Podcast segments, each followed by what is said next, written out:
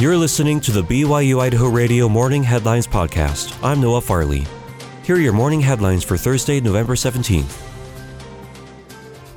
The Salmon Field Bureau of Land Management Office has developed several adventure kits that are currently available for free checkout at the Salmon Public Library. The adventure kits consist of backpacks filled with books, educational resources, and scientific field supplies that kids can use while learning about recreating adventures.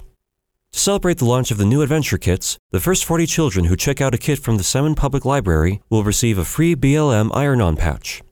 The kits were curated by resource specialists from the Salmon Field office around specific natural resource topics such as animal tracks, native plants, fur, and scat.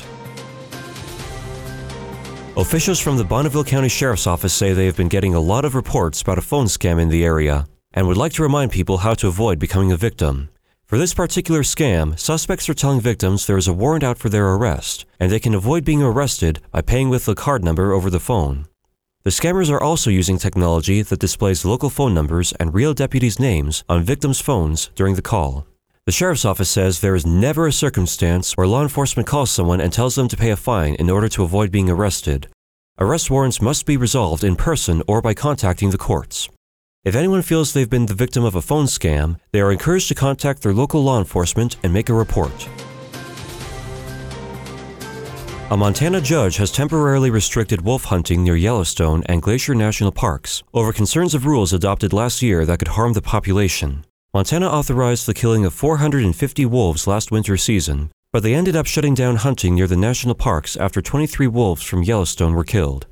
Last month, conservation groups sued the state over 2021 laws that made it easier to hunt gray wolves, most notably the law allowing the use of snares, which conservation groups consider inhumane. Attorneys for Wild Earth Guardians and Project Coyote are arguing that rules put in place for this winter season will hurt wolf populations on federal land, a total of 273 wolves were killed in Montana last year out of a population of about 1,100. This year, the state allowed the killing of up to 456 wolves. As of yesterday, 56 wolves have already been reported killed.